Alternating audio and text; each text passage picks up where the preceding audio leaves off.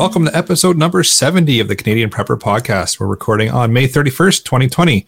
My name is Eric, I'm the host of the show, based in Southern Ontario. I'm a hunter, target shooter, ham radio operator, and computer geek.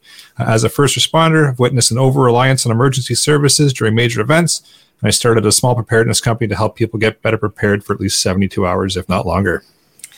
My name is Ian, and I live on Vancouver Island. I'm an outdoor enthusiast, sport shooter, and my farm is designated handyman. And I'm Hughes from Nova Scotia. I am a Canadian Armed Forces veteran, volunteer firefighter, and station chief, and also a volunteer search and rescue technician and prepper. Um, I've been preaching and living the prepper lifestyle to varying degrees for the last six years or so, and this was born out of necessity for the short term and long term survival of my family, which includes three young children. Hello, my name is Tyler. I live in Northwest Wisconsin. Uh, besides prepping, I also enjoy homesteading, metalworking, engines, guns, and the great outdoors. If you want to help uh, support the show and keep the Canadian Prepper Podcast on the air, you can buy a Canadian Prepper Podcast uh, t shirt at rapidsurvival.com.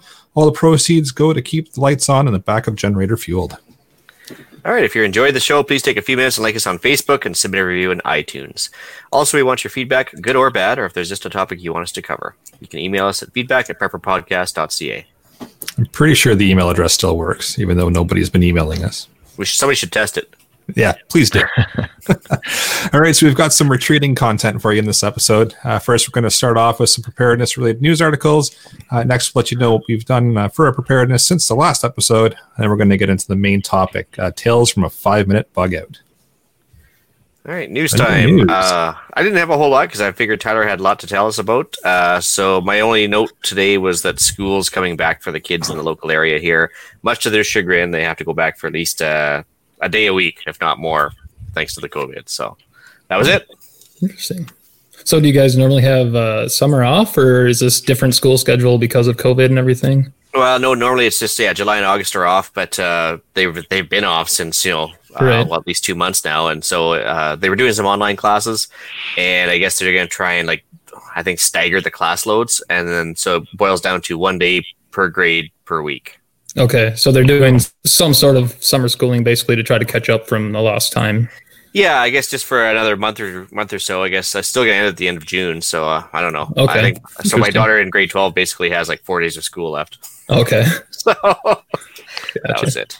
I know here in Nova Scotia, there's only one week left, um, and then they're calling it quits for the rest of the year. So they basically get like two and a half months off, and then they're expecting, they're hoping everything's going to be normal in um, September, but it could be like staggered, where you would have like the lower lower elementary in the mornings, higher elementary in the afternoons. They just don't know what that's going to look like, depending on what the provincial regulations are at the time for COVID, right? So I'll wait and see, I guess.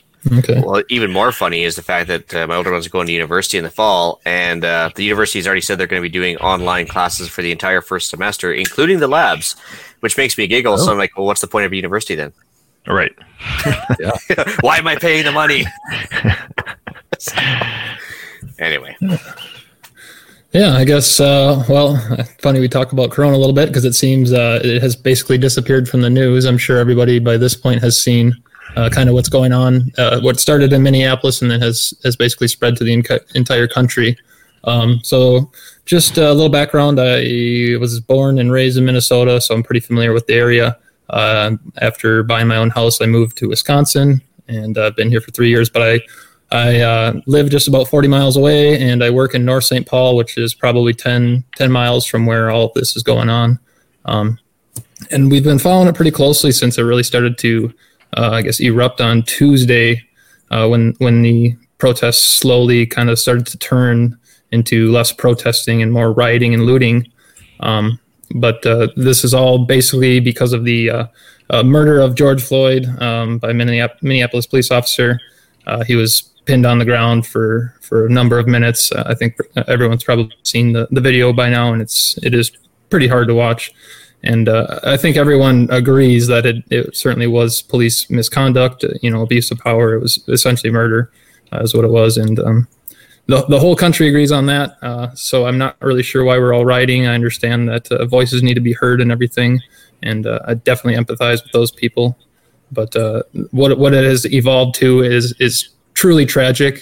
And I'm not sure exactly how it has been painted on the kind of the national news media, but certainly from watching uh, hours and hours every evening of Facebook live feeds and uh, and YouTube live feeds and everything else. It is it is it is bad down there and it is nasty. And uh, people are out there just to incite violence. And i'm kind of watching the news now. There's stuff going on as we speak. Um, last let's say so so monday night is when the incident occurred. Uh, tuesday was relatively peaceful protesting most of the day and, and into the evening. And i believe it was uh, wednesday afternoon when they finally started looting kind of the first target building and that was when things started to snowball and just devolve uh, so Wednesday night there was a, a, significant amount of burning and looting and violence uh, that kind of snowballed again Thursday, and by Friday it was uh, total anarchy out there. Um, there were dozens and dozens of buildings burning to the ground all at once. There was groups of hundreds of people roaming the streets,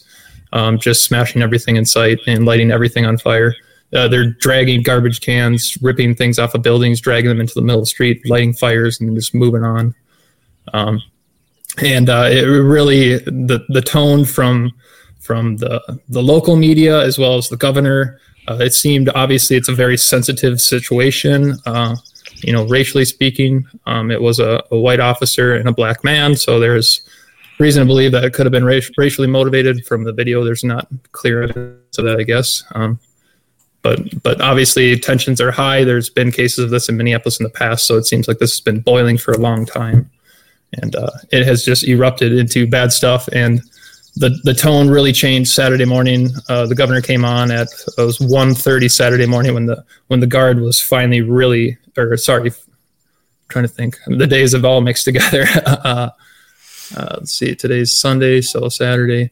It would have been Friday night, so it would have been early Saturday morning at 1.30, The the governor came on and uh, gave another press conference, and it, it, the tone had significantly shifted. It went from trying to give people the opportunity to protest, uh, and and there was just simply a lack of numbers. They said they had brought, I believe it was 2,500 uh, between National Guard um, and police officers the night before, and that was nowhere near enough to to even quell any of the protesting. Really, they're they're basically just uh, trying to protect critical infrastructure like the the state capitol and some of the police precincts and so on. Um, but by Saturday, that like I said, that tone had changed. They fully enacted the National Guard. Um, so Saturday evening, they had, uh, I believe it was just over 5,000 National Guardsmen out there. Um, and it sounds like the the Minnesota National Guard holds about 14,000 soldiers. Not all of them are completely qualified or up to training uh, to do stuff, but uh, so there is some reserves there, and it, seems like as things uh, I'm watching the TV now. Things kind of starting to devolve again. They actually just had a, a full semi tanker plow into a crowd of about 5,000 people. Thank God no one was in, uh, seriously injured or killed. And and that's been kind of the the fortunate case with with the riots ongoing. There there's only been a handful of deaths, and and those are all tragic, of course. But it's it seems like with the hostility out there, it could be much worse. And uh, th- there's definitely some underlying tones coming from the governor the last two days that that a majority of these people, especially in Minneapolis, are from out of state. Uh, they're not even from the region, and there are it appears that they uh, there's reason to believe that they're either domestic or international terrorists that are hell bent on just wreaking havoc and basically tearing society down. And um, yeah, that's that's been the, the, the kind of the scene the last few days. Uh, like I said, the tone significantly changed uh, would have been early Saturday morning, Friday night, Saturday morning at 1:30 a.m. So as the protest erupted Friday night, and and the the guard has really moved in now, and it sounds like uh, there's over a dozen other states in the country that have also enacted uh, the National Guard to to basically keep peace. And it seems like that's what they're attempting to do, and and they've done a, a good job. As I watched them move last night, they are very methodical, and I mean it's just tear gas after tear gas every few seconds. They're firing tear gas off, pushing crowds back, dispersing people. Um, you know, I wish the media would cover, uh, you know, people banding together to clean up or banding together to defend businesses yep. or else. They seem to focus on the destruction and everything else. So I mean, absolutely. There's no, there's no doubt that the the person that uh, did the, the, what amounts to basically a murder is a shitty yep. human being. Mm-hmm. regardless of colors involved. You know, it's just it's a it's a shitty human being who's making his coworkers look like a bunch of jerks. Yep. Yep. And then you've got the media who are acting like a bunch of jerks, who are covering a bunch of people that are rioting that are really just a bunch of shitty human beings too. Like because there's legitimate protests and there's there's like senseless destruction. Like yeah. nobody in their local neighborhood is going to destroy their local business just because they're pissed off with somebody who did something to one of their their neighbors, right?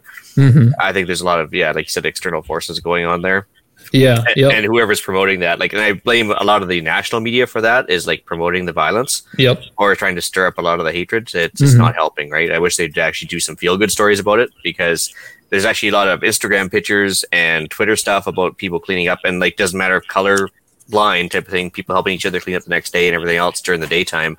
I wish they'd do more of that, but absolutely, and, and yeah, and the the local reporters for for at least local news stations have done a relatively good job of covering the, the kind of the the media, I guess, unbiased at least through this incident, and they have done a, a, good job of, of highlighting that. And, and you know, the city and the people of Minneapolis have really come together. Everyone is speaking out against out against this. Uh, you know, the, the nonsense and the riots and the protests and uh, yeah, there there still is good people out there. Even uh, I was going to say it for the shoutouts, but but uh, Main Streeters Pizza, it's a little pizza place in Star Prairie here, just a few minutes from us. Um, they actually catered the, the food at our wedding. Uh, they they put out a Facebook post last night because um, as the roads are closed, uh, schools are shut down. There's there's children that were receiving meals from the schools, uh, and of course, you know we, we kind of forget that this is all going on through or in the middle of a pandemic. Um, so there was already people struggling to get the things they needed, and, now with all this going on, there's even more. Um, so just a little small town Wisconsin pizza place. Um, they were able to fill three seven passenger vans completely full of food and supplies and another pickup truck um, just with the local community here coming together. And I'm proud of my wife for donating over 100 bars of soap, and I'm proud of my community for, for coming together and, and trying to help out. That's so awesome. there, there is still good people out there. Don't lose hope. Uh, uh, what you see on the TV is, is scary, but uh, as I've watched every single night, uh, I usually tune in about this time, seven, eight o'clock, just as things go dark. There's a lot of peaceful protesting out there, and rightfully so during the day. Um, and, and, as things devolve during the night, um, there are a select few number of ind- individuals, uh, you know, groups of individuals that are out there wreaking havoc and then as as daylight breaks there are swarms of people coming coming to the streets to help literally walking down the streets with brooms and dustpans to sweep up glass and, and help out so there is still good people out there i've seen yeah. some some good news um, um, stories, I guess, coming out of those, and, and one was a police officer. I don't know if it was in Minneapolis or another U.S. city, but basically he had gotten separated from his his um, other officers, and some of the I'm going to call them the rioters or the protesters or whatnot, created basically a human chain. They interlocked their arms to kind of shield him and protect him from the other rioters that were trying to get to him yep. um, until he can get back to safety, right? So, you know, like they are out there protesting, they're making their voices heard. Um, you know, they're they're obviously pushing their cause and their agenda, uh, but at the same time, they they recognize that if it weren't for you know them trying to help this police officer, he would have probably been injured or you know could have been killed for for all we know, right? Because I mean, it was yeah. it was him against a crowd of people, then you're just not going to win, right? So, yep. Yeah, and I kind of painted that scene. I wanted to to show there is a distinction. There are a lot of good good people in Minneapolis that are grieving and trying to do that peacefully, protesting, and it, is relatively small in, in, comparison to the people out there that are trying to grieve respectfully. It is a relatively small, you know, I don't even know what to call it, insurgents almost of people that are are really just wreaking or seeking to wreak havoc and nothing else. And um, and I wonder so, too if it's if it's the media that's fueling this and fanning it, and you know they're showing us a lot of the bad stuff that's happening, but they're not showing us the good. Like you really have to go out of your way to find those good news stories, mm-hmm. um, and and it's it's enlightening to see those as opposed to tuning into CNN and seeing you know their yeah. own head, headquarters being destroyed. Which, hmm, oops. yeah, I know. Honestly, I think there's one good thing that, that came out of this. It was probably that. yeah. Yeah. yeah, one of the few I was not uh, torn up about. um, yeah, so I guess that's been the situation here. Uh, I've been been watching it closely. It's been um, disheartening to see, uh, to put it lightly, I guess. Um, but there is still good out there, and and we we will we will take back this country. We will it, peace will be restored, whether it's by law enforcement or the the great citizens of this country, just like it was done in its founding. Um, you know, peace will be restored. We will get back from this. So, thanks for sharing. Yeah. nice to get a perspective from somebody who's close to it as opposed to you know Yeah. the, th- the three other people in this podcast being from Canada. I mean, we're looking from the outside, look, looking in, right? So We're watching a bunch of posers in Toronto protest a, a, a WS hate crime at best. yeah, yeah. Anyway. Uh, shall we move into what we've done lately for preps? Yeah. yeah. Uh, so I put in some raised garden beds. Um, so I do have a larger garden where uh, this year we're doing things like potatoes and um, pumpkins and squash and all that kind of stuff. But um, put in some raised garden beds. It's good fun for the wife and kids. It gets them more interested into gardening. It's closer to the house, um, so that's that's really kind of the main point. point, and it's easier for them to get some water to it and all that kind of stuff. So I really want to start teaching them and start start getting them more involved in that, and and that was a great great way to start doing that. So we put that in today. Um, I had to uh, get some dirt, so I ordered uh, four tons of dirt uh, to get that done. I have plenty of dirt um, that I'm not sure what to do with now, but we'll figure it out. And then, uh, as with the main topic of the show, I s- spent some time rethinking about my 15, 30, and 60 minute bug out plans. Um, so, obviously, if, if I only have a certain amount of notice, um, what are the things I'm going to bring with me? Obviously, kids and wife and all that kind of stuff. Um, and then whatever else I can fit in that short amount of time, right? Um, and then, in order to support that, I've had to reorganize some of my um, prepper supplies that I would take with me if I only had 15 minutes or 30 minutes or 60 minutes. Because realistically, we're going to be talking about five minutes, um, and five minutes is just enough to, you know, if, if for anybody who has kids, five minutes is enough to get, you know, one kid in a vehicle, let alone three. So, um, praise to my wife for having done that in five minutes. But yeah, um, so that's what I've done. So I'll uh, go over to Eric. All right. For myself, um, I got to test out my power outage preps. So we had a all of a sudden a, a pretty quick um, storm come through here with some pretty heavy winds and a, a ton of rain. Uh, apparently, in the, the area, a couple of trees came down on some power lines, and we were out um for about six or seven hours.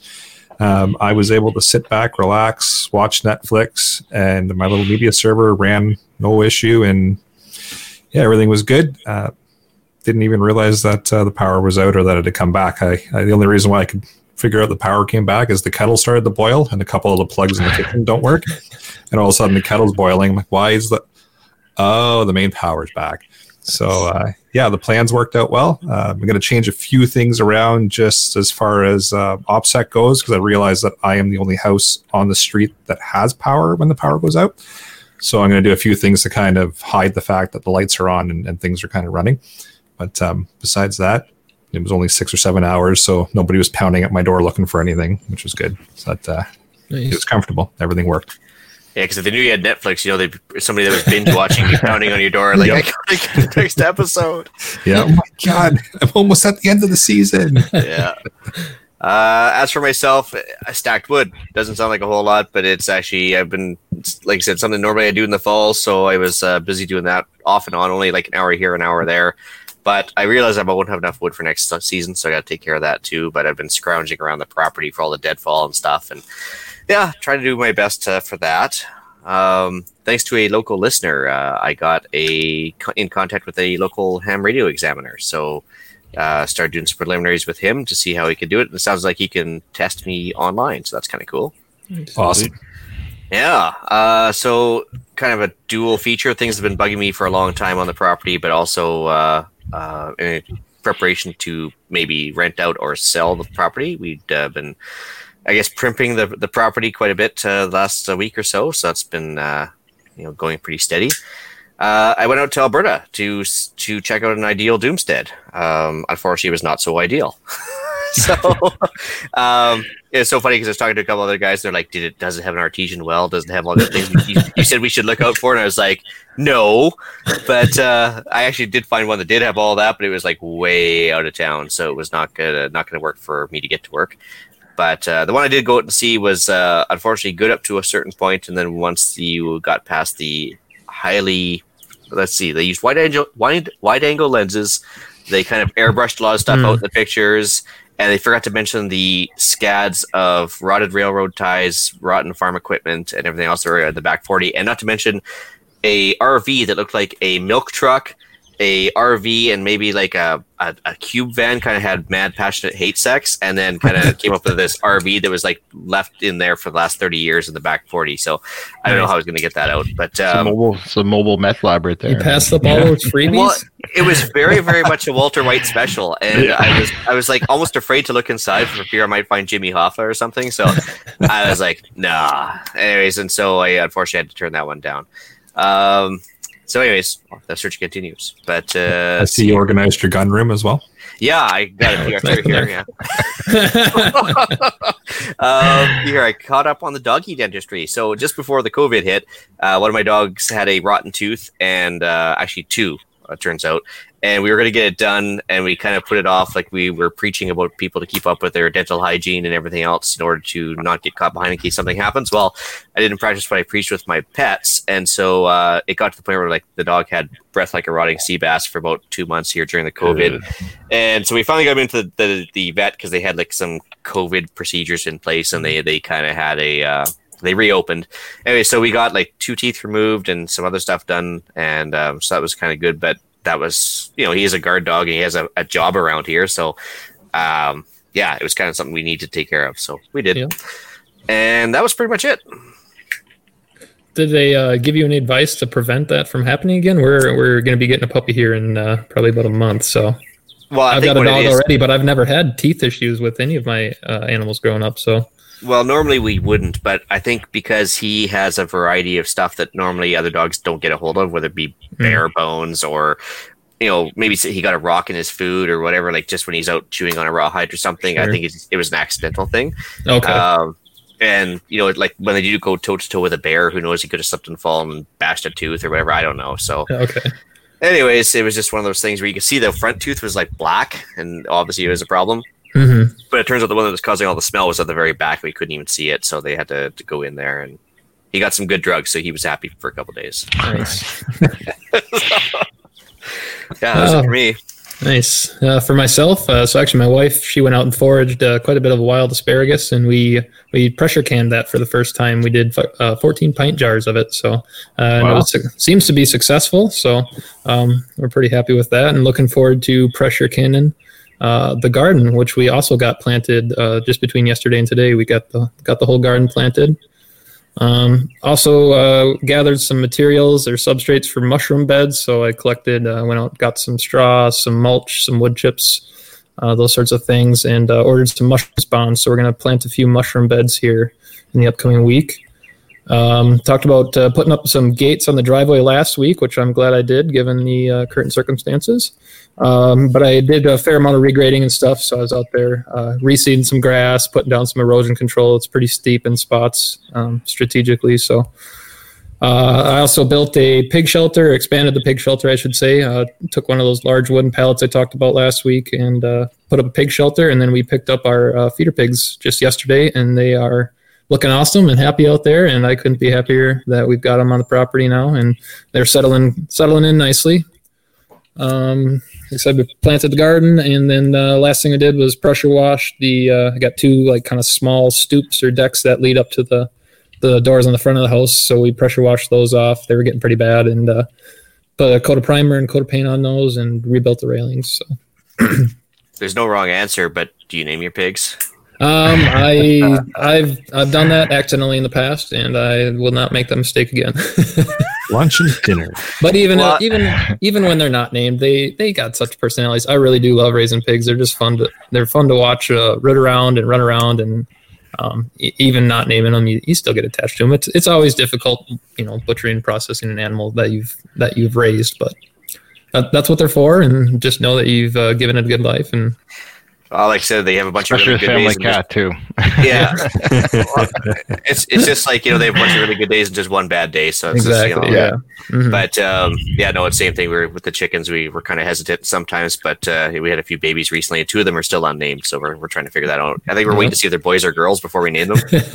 So yeah, it's yeah, it's a delicate balance, especially if you've got kids, which I haven't had to deal with yet. But Oh, actually, my kids are the most brutal ones of the bunch. Oh, they're, they're, the natural selection of the family. They just like, no, he's got to go, and he's going, and come yeah, on, Dad, so. man up. it's like, would you just take care of him, please? So, uh, yeah, no, it's uh, actually the kids aren't even the, the concern anymore. So it's okay. more like the old softy here. So nice. All right. Well, shall we move into the main topic? Yeah. All right. So, run with it.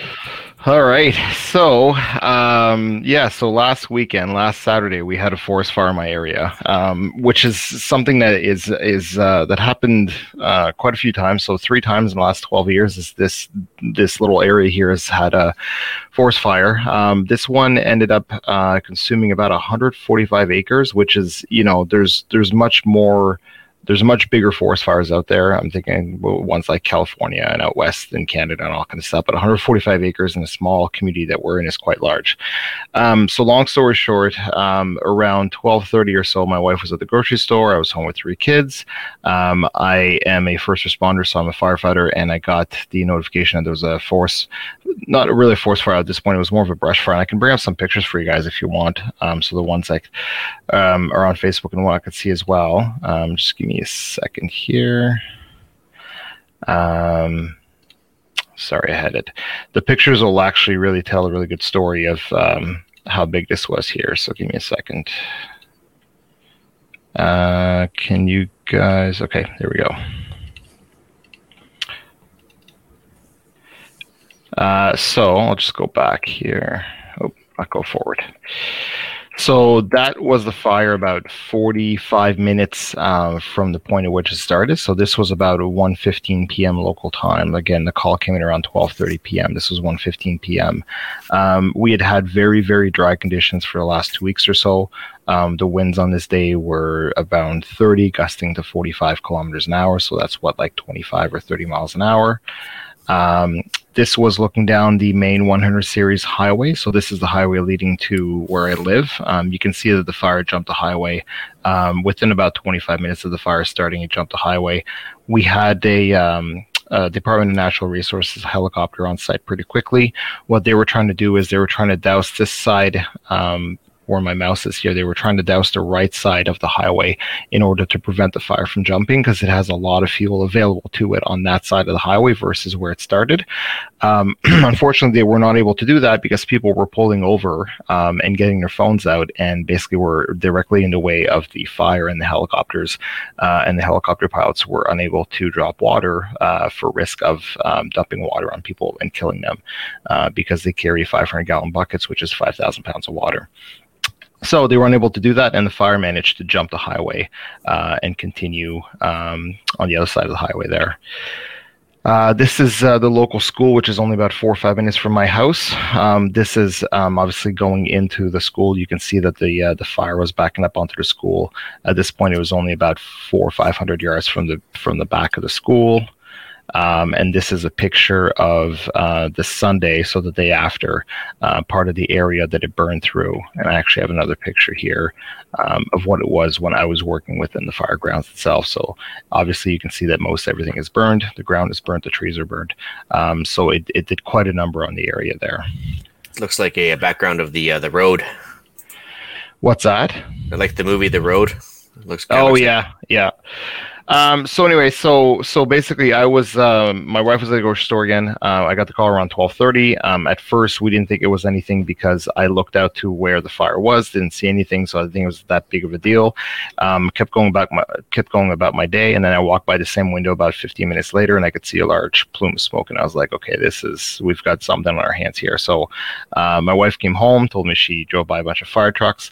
I left. I, I, went on scene, and I mean, the fire went from um, you know maybe two or three acres to about twenty to twenty-five acres in the span of like fifteen minutes. And this fire was wow. being wind driven, um, and they said at that point it was moving about six meters a minute.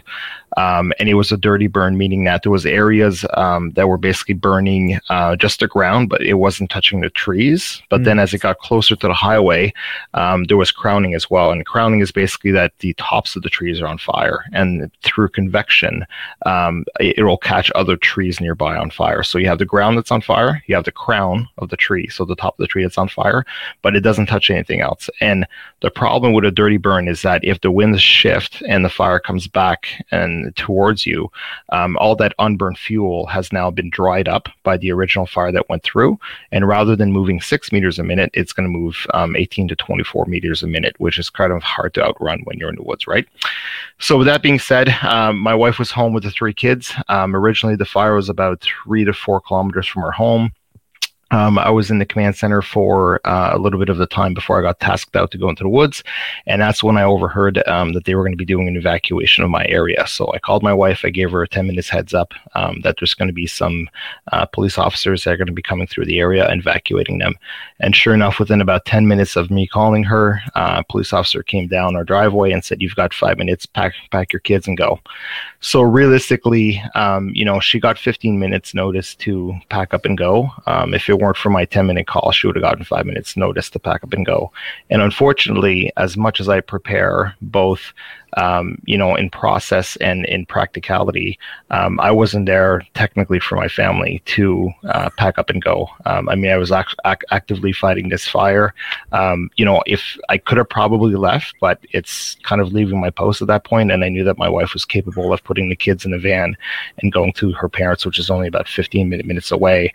Um, and that area where her parents live is not within uh, reach of the fire because it would have had to jump a couple lakes, and that's just not going to happen, right? So, um, so yeah, so that's, I mean, you know, that that's that's kind of the short story version. I mean, she was given five minutes by the police, really 15 minutes because of the heads up that she got from me, but that's only because I was in headquarters when I heard that they were going to be evacuating uh, the area which my home was in. Um, so it really made me think about, um, you know, I gave myself 60 minutes to pack up and go if I had to. And in this case, if I wouldn't have, if you know, if if if I wasn't a firefighter and I got the five minute heads up, you know, it changes the game a lot because five minutes is just enough to get the cat, the three kids, the wife in the truck and out. Mm-hmm. I can't hook up my trailer. I can't pack the trailer. Um, I can't take clothes. I mean, I might be able to grab my laptop and that's that's about it, right? Uh, really realistically, I mean, the kids, the cat, the wife, obviously, they have to go. Um, I'm not even sure about the cat, but um, the rest of the stuff in five minutes, I'm just not going to be able to do it. I mean, you know, I'd probably, I'd probably forget to grab my wallet or my phone or something within those five minutes, understanding that, um, you know, I'm given five minutes because of the fact that there's imminent danger within the area, which is a forest fire at that point, and I just have to be able to out out, outrun that. And I've got two avenues of exit, one of them being blocked by fire, the other is the only way out. So. Yeah, I think with some animals, all you can do is just leave the front gate open or leave the uh, the back gate open or something for them to, to have an escape, and that's about all you can do. If you, especially if the cat's playing silly bugger doesn't want to come, right? right. like, I, I think I'd call it maybe once, maybe twice, and then be like, "Okay, you're on your own." yeah. Right. Um, and and basically, so so at that point, my wife went to her parents. Uh, we fought the fire all afternoon. I ended up staying. Um, so so in the world of firefighting, we don't fight for fires at night because um, it's it's dangerous to be in the woods at night, obviously. So um, from about 9 p.m. to about 6 a.m., we went into um, structure protection. So what we were doing is that we were going from home to home, um, ensuring that the fire, which is wasn't about to encroach onto a property, and if it were, then we would have set up um, some some water to protect the home at that point. Um, so that's what we did till about 6 a.m. Uh, on Sunday morning, and then thankfully the fire was mostly out by that point. There was just a lot of hot spots um, that they had to hit and all that kind of stuff. Uh, and then we were able to return to our homes um, Sunday night at some point. I think it was like 9 p.m. or so. So were you was guys? Any, uh, houses lost? Oh, sorry. Yeah, I was going to ask the same question. Go ahead. Yeah, no, there's no there's no homes lost uh, whatsoever. I think it was one vehicle that was burned, um, and then there was uh, one property that suffered some um, damage to some excavating equipment, all that kind of stuff. But yeah, there's no homes lost, no lives lost, no firefighters, uh, no civilians injured.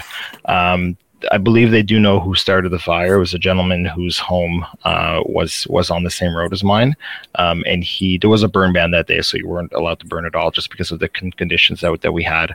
Um, but I believe, um, from what I've heard, um, that that person had been drinking and decided to burn some brush he had on his property.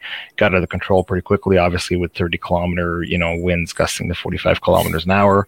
Um, didn't have a cell phone to call 911. Went down to uh, help tell his wife to call 911. By the time he came back, it was just out of control at that point. So that's not official. That's just what I've heard from bystanders and whatnot. But yeah. Wow. Oh, it's crazy. Yeah, so it's changed the game for me a lot just because, um, you know, being given five minutes is is uh, not ideal. And as much as you want to prepare and as much as you want to have processes in place and all that kind of stuff, um, realistically, you know, the police gave us five minutes. Um, if I were here and I felt as though I was comfortable with 15, then I would probably give myself that because at that point the cops are busy notifying other people, so I don't think they're going to be really timing you. Um, but at the same point, you know, they're they're giving you five minutes because of the fact that there's imminent danger and they, you, you know you have to be out of there. So, mm-hmm. you know, unlike something that I I typically prepare for for a hurricane, I mean, we can see a hurricane co- we can see hurricanes coming for days and days and days. Um, so you know, we're we're given ample time to prepare for that stuff. Same thing for snowstorms. I mean, we might lose power, right? But when it comes to a forest fire um, that's encroaching on your property, um, the speed at which these these move. Um, I mean, this was a slow one at six meters a minute, but um, if it's a fast moving fire at 24 meters a minute, um, it's covering a lot of ground really quickly, and and you have to be out of there. So. Yeah, so it's changed the game because I typically thought I always had about an hour um, to pack the trailer, hook up the trailer, get the kids and the wife and the truck and all that kind of stuff. Mm-hmm. And you know, now I, I really realize that I could just have five minutes. So, so I wanted to ask just a couple of questions about uh, actual, like, I guess, you know, forest fire, wild, wildfire, kind of how they operate. Uh, it seems like you obviously have probably the best insight. Um, so, like, let's say the forest fire uh, on the scale of what you saw was encroaching on your house. Um, you know, obviously the the speed at which it's moving is going to dictate how fast it gets there, and that's going to mm-hmm. be driven by the wind conditions and the ground conditions and so on and so forth. But uh, you know, like the veg- the vegetation in that area looks very similar to what what you would see in Minnesota, Wisconsin, really all across the Midwest. Um, how how close um, would that fire need to be before you start to see like your siding melt and, and things like that? Um, yeah, so that's a good question. So we typically see homes get damaged or destroyed for two reasons. One, you have the convection of the heat of the fire. So I mean, if your property is close enough to the woods, I'm I'm talking probably 100 150 feet or so. I mean, a good forest fire is going to burn, you know, close to a thousand, a thousand degrees Fahrenheit, right? So the convecting heat off that fire, you know, a house like mine has vinyl siding, mm-hmm. um, it has asphalt shingles, all really nice combustible materials. I mean, you know, it's uh, my my home is what we call a lightweight construction home, which means it has uh, laminated beams in the attic, which are extremely strong, but as soon as they're exposed to heat, they fail extremely quickly, right? So this is t- typical of your newer construction, like R2000 homes and all that kind of stuff. So mm-hmm. um, convection, convecting heat from the fire will definitely melt the siding, and then that will catch other uh, combustible materials on fire. The other thing is that you'll have embers um, coming from from the fire because basically these large forest fires generate their own weather systems, and in doing so, they, they generate their own winds and all that kind of stuff. And they'll send embers um, onto your roof, and basically that that's all it takes is for one mm. ember to hit the top of your asphalt roof. Um, it goes through to the tar paper, and then it goes through to the plywood, which is just glue and you know wood strips, yeah. and then and then that's it, and then your your house is gone, right? So. Yep.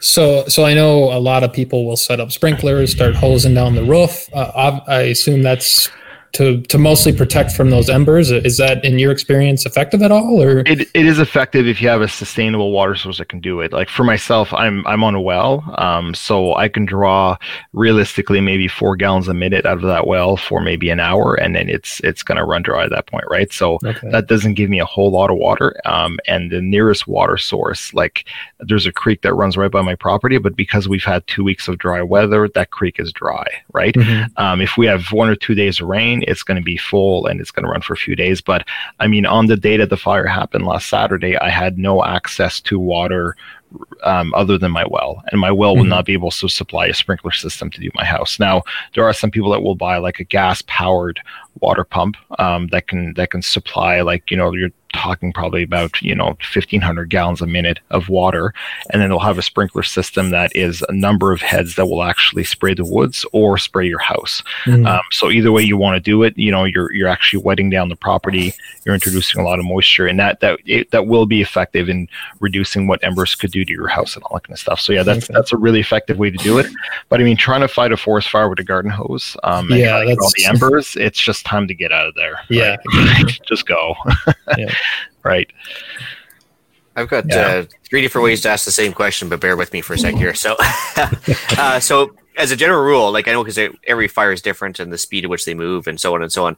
But I guess it's a combination of like how close was the fire before the evacuation was ordered, how close did the fire get to your house, and like is there like a preset kind of like plan as to when the cops are saying, okay, now we got to go and give everybody five minutes notice? Like how do they actually decide on that? Yeah, it's a good question. So um, the fire, I think the first one was how close was it to my house before yeah. the evacuation got ordered. Um, at that point, it was it was probably around three kilometers, um, which is what probably wow. two point four miles or something. Two, that's, that's, that's surprisingly close, right? you close. said it so is, how, but it's, it started surprisingly close. So it, right, it started yeah. probably four kilometers away. So by the time he had moved one kilometer, and they knew the direction in which the fire was traveling, because because I mean it was basically a windswept fire. They knew that okay, if this jumps the highway, there's a lot more fuel on the other side of the highway, and there's a lot of homes on that side mm-hmm. of the mm-hmm. highway. Um, so their concern at that point was basically the next real fire break is is called Mill Lake, um, which is just across the street from me, uh, which is where the helicopters were pulling the, the water out of. Um, so basically, they they knew that they had to proactively work on getting that area evac- evacuated, and they actually did like a six kilometer stretch of road, and they were further contemplating another ten or so kilometer stretch stretch of road that goes to, to the ocean. So we've got about about twelve kilometers from my house to the ocean, and then obviously the fire can't go anywhere, right? So, uh, but they did the first six kilometers. Um, the fire got to about one kilometer of my house, so about a thousand meter or 3,000 feet from my house um, is where the, the fire kind of stopped because of Mill Lake. So that's where it kind of ended. Um, and then, Ian, what was your third question? Oh, when when did they decide to call the, the evacuation? Yeah, like what what makes them, what triggers them to to run around and give everybody the notice? So it's a joint decision that is made between the lands and forest uh, team. So they're the ones that oversee all the all the wildland fire activity. So they're really the the experts as to where they think this fire is going to move, how fast it's going to move, and all that kind of stuff. And then looking at working with uh, joint emergency measures or, or, or organization, I'm sorry, that is basically made up of like the fire department, the RCMP, which is our national police force that does the policing out here. And they basically look and say, okay, this fire is moving at X amount at, at, at this rate. Um, you know, it's threatening these homes which, within the next hour or two. And at that point, they basically made, made the call to evacuate. And by the time they made the call to evacuate, I mean, there's only like two or three police cars in our area that patrol the area. But by the time they made the call, there was probably 20 to 25 police cars in the area that came from a lot of the other detachments.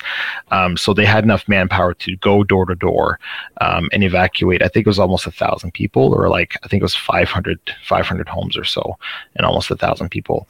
And they ran that evacuation. So those those 20 or 25 cops ran that evacuation in less than probably 25 minute, minutes or so, uh, wow. which was which was quite good. And then they said there was there was only so I don't know if it was a mandatory evacuation or not. That's still in question. But there was three people in the area of evacuation that remained in their homes, and police really didn't do anything about it. They basically said, you know what, if you want to stay, stay. But if something happens, know that you're not our first. You know, you're, you're like, we're, we're not going to come to your rescue because we've already told you to uh, go, right? Mm-hmm. So these are people that had these were people that were on the lake and had boats as well. So I mean, you know, if it comes to that, just jump in your boat and go. I guess, right? So that was one actually one of my questions because, like, I guess if the police are going to show up to your door and order you to evacuate with five minutes notice or whatever, do do they wait per se and just uh, wait to make sure you're actually leaving, or do they just uh, give you the notice and move on to the next house. It sounds like just move on to the next so house. So they gave us, they gave my wife the notice. I mean, she had already, because I told her, I gave her the 10 min- minutes. So as soon as I gave her that, she started to pack the van. She wasn't in a huge panic, but she was starting to pack the van, put the kids in there.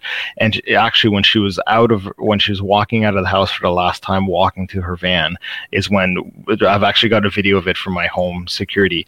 You can see the police car like stop in the middle of the road, back up, come down her driveway and say, like, you've got five minutes. And she's like, I'm on my way out already. Um, so they evacuated the area and they had um, police at first and then the Department of Transport um, vehicles blocking the roads in the roadblock. I could get back in because I'm with the fire service service right, but um, res- residents were not allowed back in the area unless escorted by police. If you needed like medication, or if you forgot your pets, or your wife, or something, your kids, I don't know. But if you if you went to one of the roadblocks and said, you know what, I forgot my medication at home, the police would escort you back into the area. So it was relatively safe, but because the fire was still under control and not contained, um, they wanted to make sure that they had that you had an escort if you were going back in your home for whatever, right? So. So, besides like the door-to-door contact, is there any sort of infrastructure in place to like call, dial home phones, send emergency alerts by by region or location via text message or emer- emergency alert system? Is there any sort of that stuff in place? There is, um, yeah. So we do have like a, an Amber Alert system. Um, I don't, I think it's called the Emergency Notification System, where it would go to every radio and television and cell phone and all kind of stuff. In this case, they can do it by like, I, I think they can do it by like, um, by like region or by um, not area code, but the other one, um, uh, the first the middle three digits there. Anyways, by, by, prefix, yeah. By prefix, yeah. So they have a number of ways to do it, but in this case, they had a very targeted area that they needed to get out, um, and they basically just needed to go door to door to make sure that. And they were recording every door that they did, did not get an answer. So if they didn't make contact with the homeowners, um, they made a note of it, um, so dispatch could understand that hey, we didn't make a note of this, and I think they were sending units back to those addresses in order to make sure that um, that the people were out. And from what I understood, they weren't nicely knocking on the door they were like pounding on the doors. Yeah. To try to get people out of there, right? So but yeah, we do have those systems in place. I think that the speed at which this was moving, um, they probably didn't have time to right. enact it, and they, they had manpower, they had boots on the ground. I mean, you know, twenty to twenty five uh, police officers is is quite a lot of manpower. So, mm-hmm. um, like I said, they were able to effect the evacuation in less than twenty five minutes, which, which is really awesome. Yeah, it's it's quite impressive. Yeah, it's moving a lot faster than the fire. Let's say. So. Yeah. Wow. So yeah. yeah.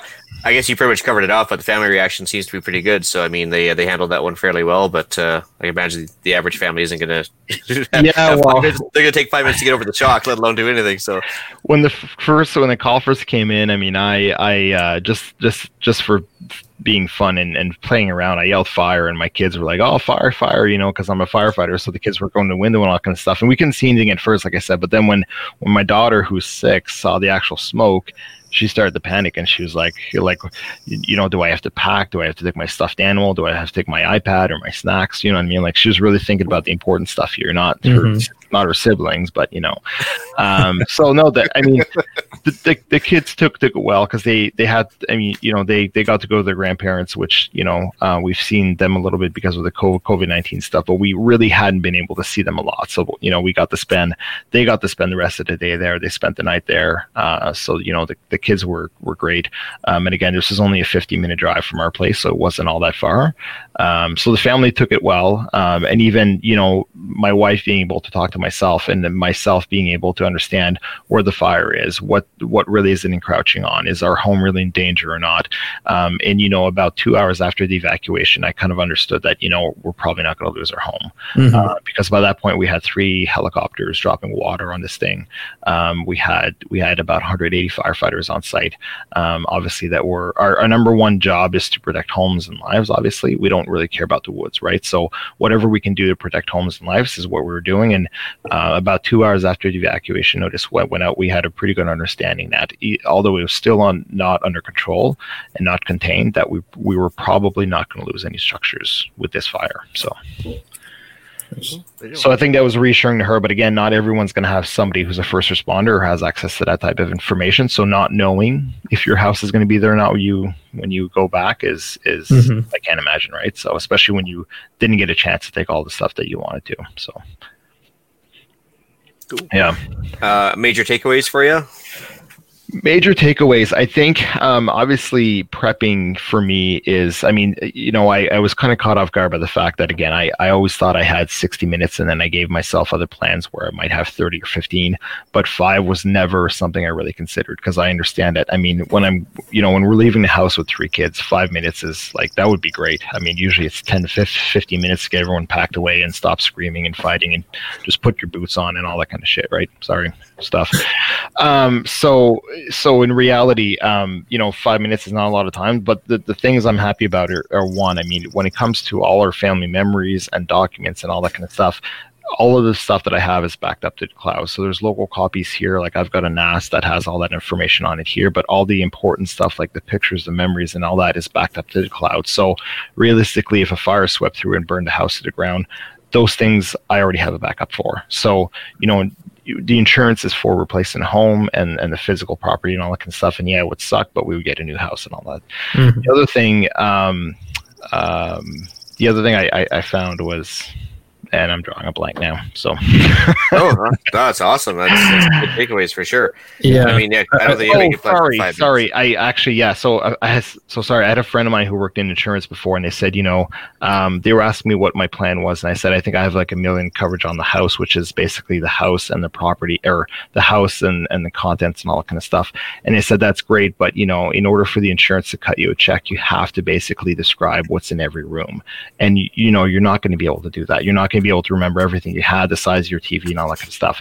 So he said the best thing you can do is take your camera, go through your home, take a thousand pic pictures. And when I mean a thousand pictures, literally go through every, go in every room and take like six or eight different pictures of the room itself, and then open every drawer. Take a take a picture of every um, you know model number and serial number of of expensive electronic like computers and cameras and all that kind of stuff, and store that on your Dropbox. And if you do have a fire or something like that, you basically give that tip to the insurance, and they will have to go through and catalog everything that they see in the pictures. And then especially if you because if you have a, a 55 inch TV, is it is it a 720p or 4K? Because that's yeah. going to make a big difference in the price, right? Yeah, so there. right. So if you're able to prove, you know, that this is what you had, and again, I mean, you know, I've got a desktop here, but is it a $300 des- Dell desktop or is it a $3,000 gaming desktop, right? And unless you're able to prove that through what they can see as a remnants of the article or through receipts, you know, you may only get $300 for that desktop when you paid 3000 bucks for it. So being able to you know take pictures of the contents of the stuff that you own opening up dressers to show you know what's inside of them opening up your toolbox just to show you know this isn't just you know harbor freight tools it's you know i've got some snap on tools in here right so that's going to make a big difference when it comes to getting that reimbursement. And although I've got a million in coverage, unless I'm able to prove what I had, you know, I may get your know, reimbursement for Harbor Freight tools instead of Snap-on tools, just for example, right? So, and that would suck. That would suck a lot. So, that was a second takeaway. So I did that probably two years ago, um, and then anytime I buy something new of significant value, like a new TV or something, I'll basically just take the pictures out of the old TV, replace it with the new stuff, so that it's kind of up to date. Uh, but I do have that. So if fire swept through the house, you know, hand those thousand pictures over to the insurance agent. They're probably going to cry a little, um, and then it's going to take them a while to go through and catalog everything and cut me a big fat check. So, oh, I, I just make it fun for them. I would include a couple pictures of like a gimp suit or something, just to see, see if they're paying attention. You never know. Or, you know I thought you were going to say like a, you know a classic car. They're like, you had a '67 Mustang Fastback in the garage yeah, yeah. It's funny we didn't we didn't find a frame or anything. Yeah. melted, you know. Like, the military Humvee that was parked in the garage. Come on. I'll take a yeah. picture of my screen with the gun room there. Yeah, right. See, I got YouTube proof. so I think those are the two biggest take takeaways. Even if I have five minutes to leave the house, um, which obviously could happen, and I understand that now.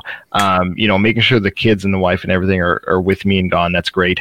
If the house were to burn to the ground, we have the memories, and then we have enough proof um, stored in Dropbox and some other place because I don't trust just one backup service um, that I could go to the insurance and be like, I want my check for a million million bucks because between my home and between the contents, it's probably going to add up to close to a million dollars.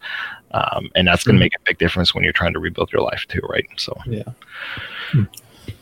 uh, yeah, I think the big takeaway is five minutes is just is like no time at all. I, I'm just thinking as you were talking here, like uh, as I sit here now, if I was given five minutes, I'm sitting here in shorts, barefoot, like comfortable, ready, you know, basically ready to go to bed for the night. Five minutes, uh, it's barely enough time to get a pair of socks on, get my pants on.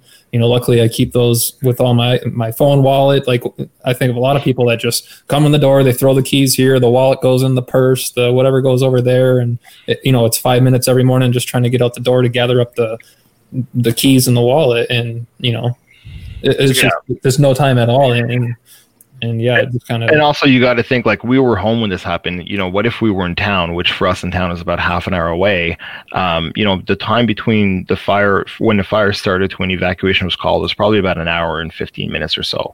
Um, so if we were in town and we didn't have an ability to get back to our home because there was already road roadblocks in place, um, you know, then yeah, we've got the kids, but we don't have anything else. We don't have laptops, the cat. We don't have any of that. Mm-hmm. So I would greatly much I much rather have that five minutes and have no time at all because you know if if we can get the kids in the van and you know if they give me five minutes again I, I might take 10 I might take 15 right. I might take as much time as I can until they come back and say okay you've got to go now like we told you five 15 mm-hmm. minutes ago you had five so you know in that extra 10 minutes I might grab a couple laptops and tablets and things that are probably going to be expensive that I right. want back right wedding pictures and stuff like that right so um, you know understanding where I'm going is you know 15 minutes away to a, a nice yeah. home that has food and all that kind of stuff. I'm not going to start packing, you know, dry food bins and stuff like that, yeah. right? So, yeah, yeah, yeah. The the, the situation is going to certainly dictate, yeah, exactly how much time you have. If it's a fire a fire approaching, you know, even if you're given five minutes, you can still kind of gauge a threat based on your own, you know, right to me this is not really this is not really a regional emergency like like a hurricane would be right this is a very localized emergency and mm-hmm. even if we didn't have family nearby we could go to a hotel so i'm not like thinking oh i've got to pack the tent like you know like we're yeah. going to stay in the woods like no we're not we're going to go to a hotel right like yeah. yeah so yeah especially it wouldn't be that long either but I just learned I should start podcasting with pants on. So I mean, save, save me a couple minutes right there. I wasn't going to call anybody on it. So yeah, so, you know, yeah, yeah, go for it. Uh, so just because a majority of us on the panel are first responders, and I know a lot of our listeners are as well, um, you bring up a good point that we're going to be dealing with the situation. Mm-hmm. Uh, and most likely going to be away from our families when the situation is happening, be it the fire that you had to deal with or any other major event that's happening. Has this changed anything in your preps as far as getting prepared or uh, having them more involved in the uh, exit strategies or, or, the exit planning or, or anything like that? It's a really good question. I've wrestled with that because um, my wife isn't into preparedness as much as I am. Um, so it's it would kind of be a hard sell for her. Um, and at the same time, I know that she's focused basically on the kids, right? If she has five minutes to leave, it's it's she's going to get the kids and she's going to go, and that's going to be it. Um, so yeah, that's a really good question. Um, I don't I don't really know how to answer that. I mean, um, unless you've got a spouse who's into preparedness as much as you are, mm-hmm. I think mm-hmm. it would be hard. I mean, you know, I could probably put a ch- checklist together for her, but I think in times of an emergency, she's probably going to ch- take that checklist and throw it right in the garbage can, yeah. right? Like, yeah. you know, save my snap-on, um, you know, torque wrench. Like that's not going to happen, right? Like, so I think that I think that as as a you know very competent adult, my wife is going to know what she's got to do to get out of there in five minutes, and her priorities are probably going to be in line with mine, right? So, but it, that does raise a good question of that, you know, being a first responder and having to respond to an incident that your family is also affect, affected by. That's really hard because naturally you want to leave the incident and go take care of your family. Um, and I could I could have probably done that. There's enough people on site whose homes were not threatened by the fire that I could probably said, guys, listen, I've got to, I've got to go home. I've got to take care of my family. I'll be back in half an hour. I don't think that that would have been an issue. Mm-hmm. Uh, but at the same time, I, you know, I didn't think the fire was encroaching on our property quite that much just yet that they had enough time to be out. So I think if situation was different, I would have hopped into one of the vehicles and made my way down to help my family get out of there. So, but there's times, you know, that's a good point, Eric, that there's times when you couldn't, you wouldn't be able to do, to, to do yeah. that. You wouldn't be able to get in a vehicle and just go help your family, right? You'd be stuck at the incident. So that's something good to put in the back pocket for anybody listening, and that is doing the first responder thing. Kind of have that uh, in the back of your mind as well, and a backup plan in case you're uh, not able to be there. Right, and I mean, it's not just that I was at the incident. You know, I could have been hunting two hours away, and this happened, and mm-hmm. I would I wouldn't have had time to get back to my family, family or, or, family, right? Or, you know, sometimes I travel for work, so I could have, you know, if it wasn't for COVID nineteen, I could have been in Ontario when this happened. Um, you know, a few hours away from my family, and and they would have been left to their own devices again. So that's um, a good point as well. I'm I am wrestling with the fact of how how would I get her to be better prepared to do so. But at the same time, I think that with five minutes, um, there's not a whole lot you can do anyway, right? So. Of course. Maybe a, a, I guess a checklist. I don't know, like just yeah. iPad, laptop, even, yeah, you know, kids, possibly the cat. Yeah, yeah. Um, and that's the thing. I think you know, even with like an hours, I you know, I I don't know that she would follow a checklist, right? Again, mm-hmm. it com- comes down to our priorities are probably, I think our priorities are aligned as in get the kids, obviously, yeah. right? Um, but it comes down to make sure my XPS 15 is saved, like, or my PS4, like, you know, yeah. really let it burn. yeah, that's her silver lining right there. She's like, no more PS4. yeah. yeah. So, uh, yeah, I guess I had, um, I had one last question. Uh, I was going to ask you kind of about uh, I see a lot of videos of like wildfires in California and stuff, and you see the vehicles driving out of that, and the the fire trucks driving so close to the blazes and so close to the fires, and mm-hmm. and these huge raging forest fires are right along the edge of the road, and you can't even see in front of you. How long can a vehicle kind of sustain that heat? How is that just fire trucks that can do that kind of thing? I mean, at what point are you are you getting out of your vehicle or trying to find an alternate route? You know, can you can you lend any advice i guess to to where do you risk it and where do you say okay this is not going to work in the car or whatever it might be yeah, that's a really good question because I mean I've seen um, I think it was last year there was like a Toyota truck that made it out of wildfire and everything that was plastic on that truck yeah. melted. I mean I mean the headlight, the tail lights, the mirrors were all melted off the truck. The paint was bubbling, but the truck made it out of there, right? Mm-hmm. Um, so this is not an advertisement for Toyota trucks or anything like that, but it's just like your vehicle can probably go through a lot more than you think it can. But I have seen people say if you're going to be going through, obviously put put the AC on max because you're going to want that cab as cold as you can. Yeah. And by putting on max AC, you're putting on a recirculate, which means it's not going to be grabbing fresh air from the outside of the vehicle to bring it mm-hmm. into the vehicle. It's going to be recirculating the air that's inside the vehicle. So that's probably the, the number one thing is to make sure that your air is set to recirculate, um, so that you're you're keeping that fresh air you've got in the cab within the vehicle, and you're not pulling you know uh, smoky air from outside the vehicle. Mm-hmm. Um, other than that, I mean, it's it's I think it comes down to you know if I had my pickup and I had to get out of an area like that, like proactively put into four wheel drive because right. I mean that's just just those little things, right? So I think you know max AC, four wheel drive, don't stop, just just get out of there, right? When it comes to fire trucks, it's it's kind of the same thing. I mean, it, it comes down to the design of the vehicle, and most of these vehicles are like made of made out of aluminum, right? So um, there's not a lot of plastics on these things. Mm-hmm. It's mostly steel and aluminum, all kind of stuff. Um, but they will get heat exposure pretty quickly. I mean, the windshields would actually the, the windshields on most vehicles are, are, are laminated glass, and when they're exposed to heat, they become they actually become op- um, opaque, so you can't see through them, right? So when you start seeing the opaqueness kind of build into the windshield, you know that you're you're being exposed to a lot of heat and you're mm-hmm. about to lose the ability to see. And if it's that hot, sticking your head out the window to see where you're going is not not going to be an option. Yeah, so well, that's some really good insight. I didn't think about that. Yeah, unless you, unless you want to look like Neo from the Matrix when he's sort of the thing where he's got no hair. But uh, actually, a public service announcement before I forget too is like um, one thing people don't think about when they're stopping to take selfies in front of the fire and everything else there's probably also going to be guys with drones up there too. Uh, you know, bombing around to take a good look at the fire. Mm-hmm. Yeah, yeah. So, uh, in order not to hit helicopters and maybe the drone that the fire department's using or anything else, don't send your personal drones up to check out the fire. Yeah, and, I think in Canada, I think it's is it five kilometers. I think you have to be minimum five kilometers away from emergency scene. So yeah, so unless it's like shit hit the fan, there's no responders around, and you want to see the where the forest fires compared to your house, and there's like nobody flying. Okay, sure, but you know, in reality, it's like no. But they actually, um, that's that's funny you mention that because on the fire on Saturday they had to put up a notice um, on social media for people with recreational drones to not fly in the area because people were, and they were getting pictures and posting them on Facebook in real real time, and they were they realized, guys, these are these are drones flying near the three helicopters that we have, and I mean, doesn't matter what size. I mean, if if a if a helicopter hits a drone with its tail rotor or anything, it it could be it for that helicopter, right? Well, uh, if a Can- Canada Goose can literally take down an airplane, no problem, because um, it's just a weight versus relative speed. So if the helicopter's doing like 60 knots, even like just same speed as a car, and hits a two three pound drone, that's could put it through the windshield. It, you yeah. know, it could it could hit the rotors, and and that's the end of it, right? So, um, yeah, don't don't fly your drones near these things. Even when our fire department drone was up, was only when the helicopters were gone for the day.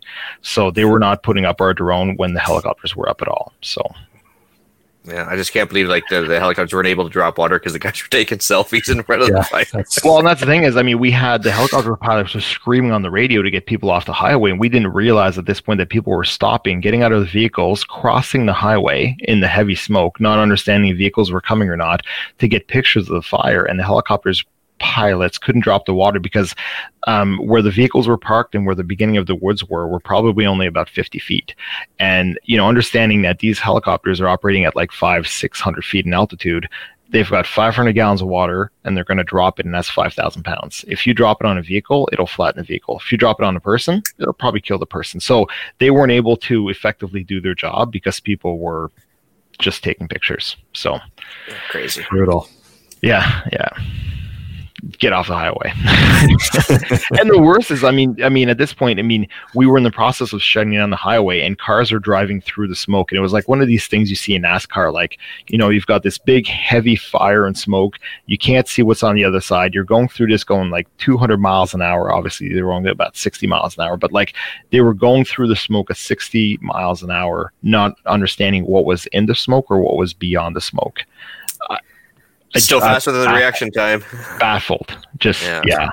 It's like going through the clouds without radar or anything. Like just you you know, F it. there's just there's something there, there's something there, right? Like so mm-hmm. um yeah, it's crazy.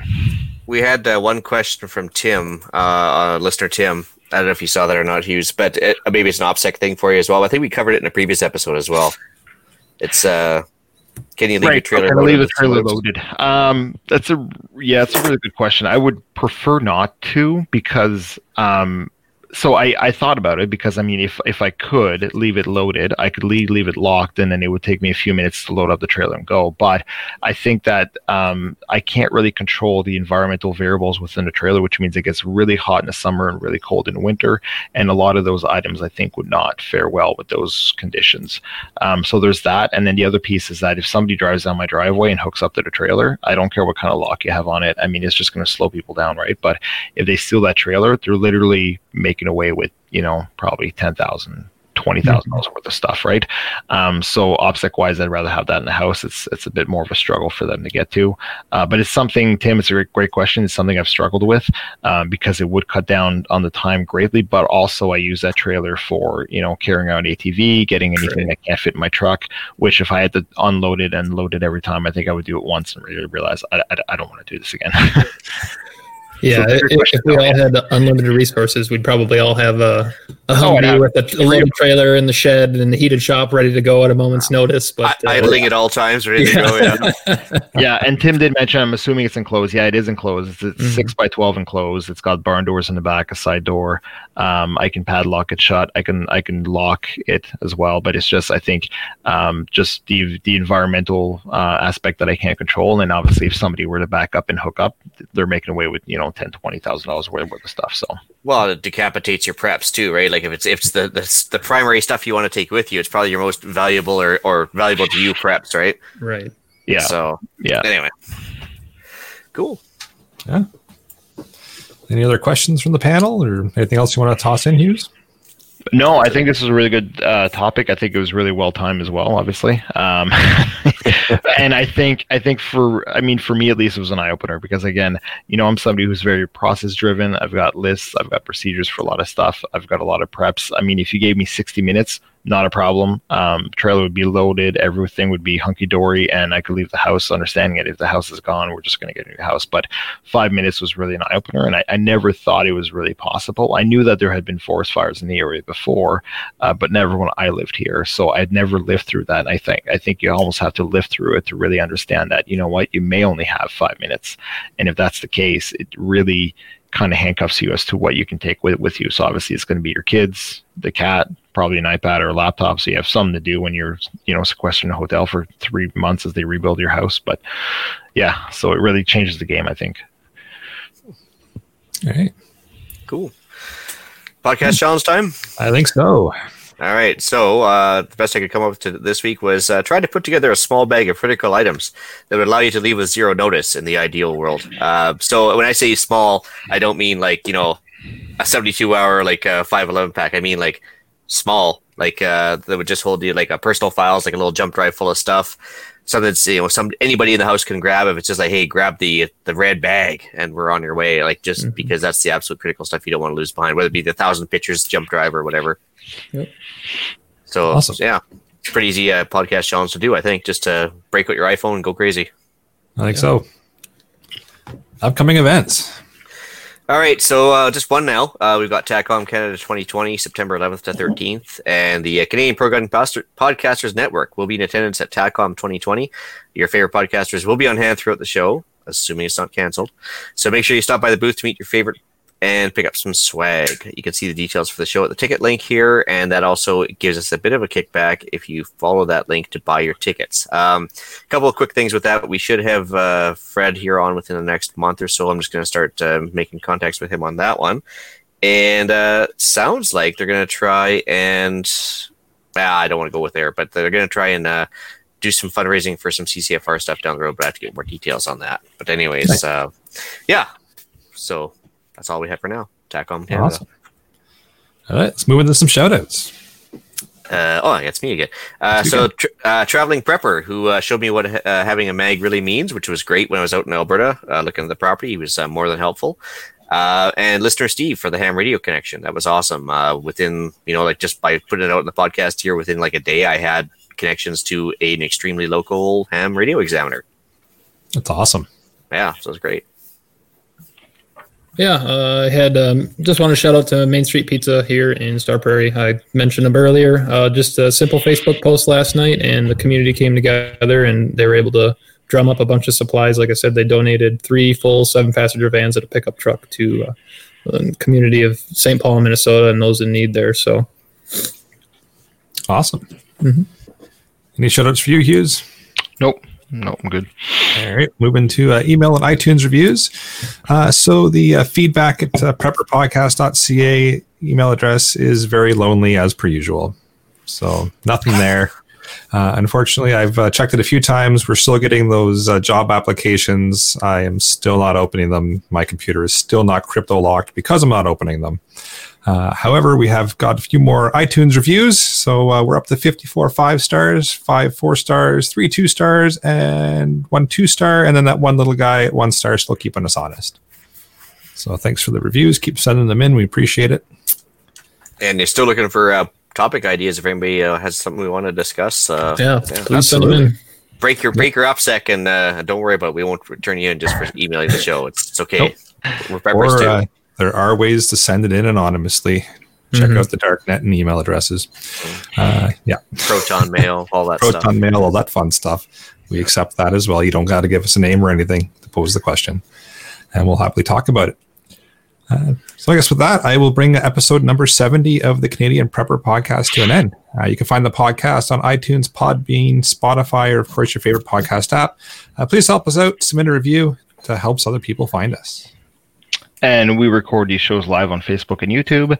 Uh, if you want an early peek at the show, please subscribe to YouTube channel Canadian Prepper Podcast and click on the notification tab. Uh, that gives you alerts of when we're going live. And for myself, uh, I can be reached at hfxprepper at gmail.com or hughes at prepperpodcast.ca. And I've also got my own YouTube channel. Just search for HFX Prepper. Yeah, if you got any questions or advice for me, uh, go ahead and email into the show at tyler at prepperpodcast.ca. All right, you can reach Ian directly by emailing me at theislandretreat at gmail.com. And you can also find me on Canadian Patriot Podcast on iTunes and YouTube, recording there on Monday nights at uh, 9 p.m. Eastern. There you can find me uh, discussing why government waste makes you want to change provinces. changed again. Mm-hmm. All right. So uh, please check out uh, Rapid Survival. Uh, it's rapidsurvival.com. You can get me there in the live chat while you're buying some prepper gear. Uh, you can also feed, uh, email me at feedback at prepperpodcast.ca. Uh, again, the inbox is pretty empty, so uh, please verify that it's working. Send me some emails. Uh, thanks for joining us, and until next time, be prepared, stay safe. And taxation is theft. Nope, wrong podcast. Keep learning. It is theft, though.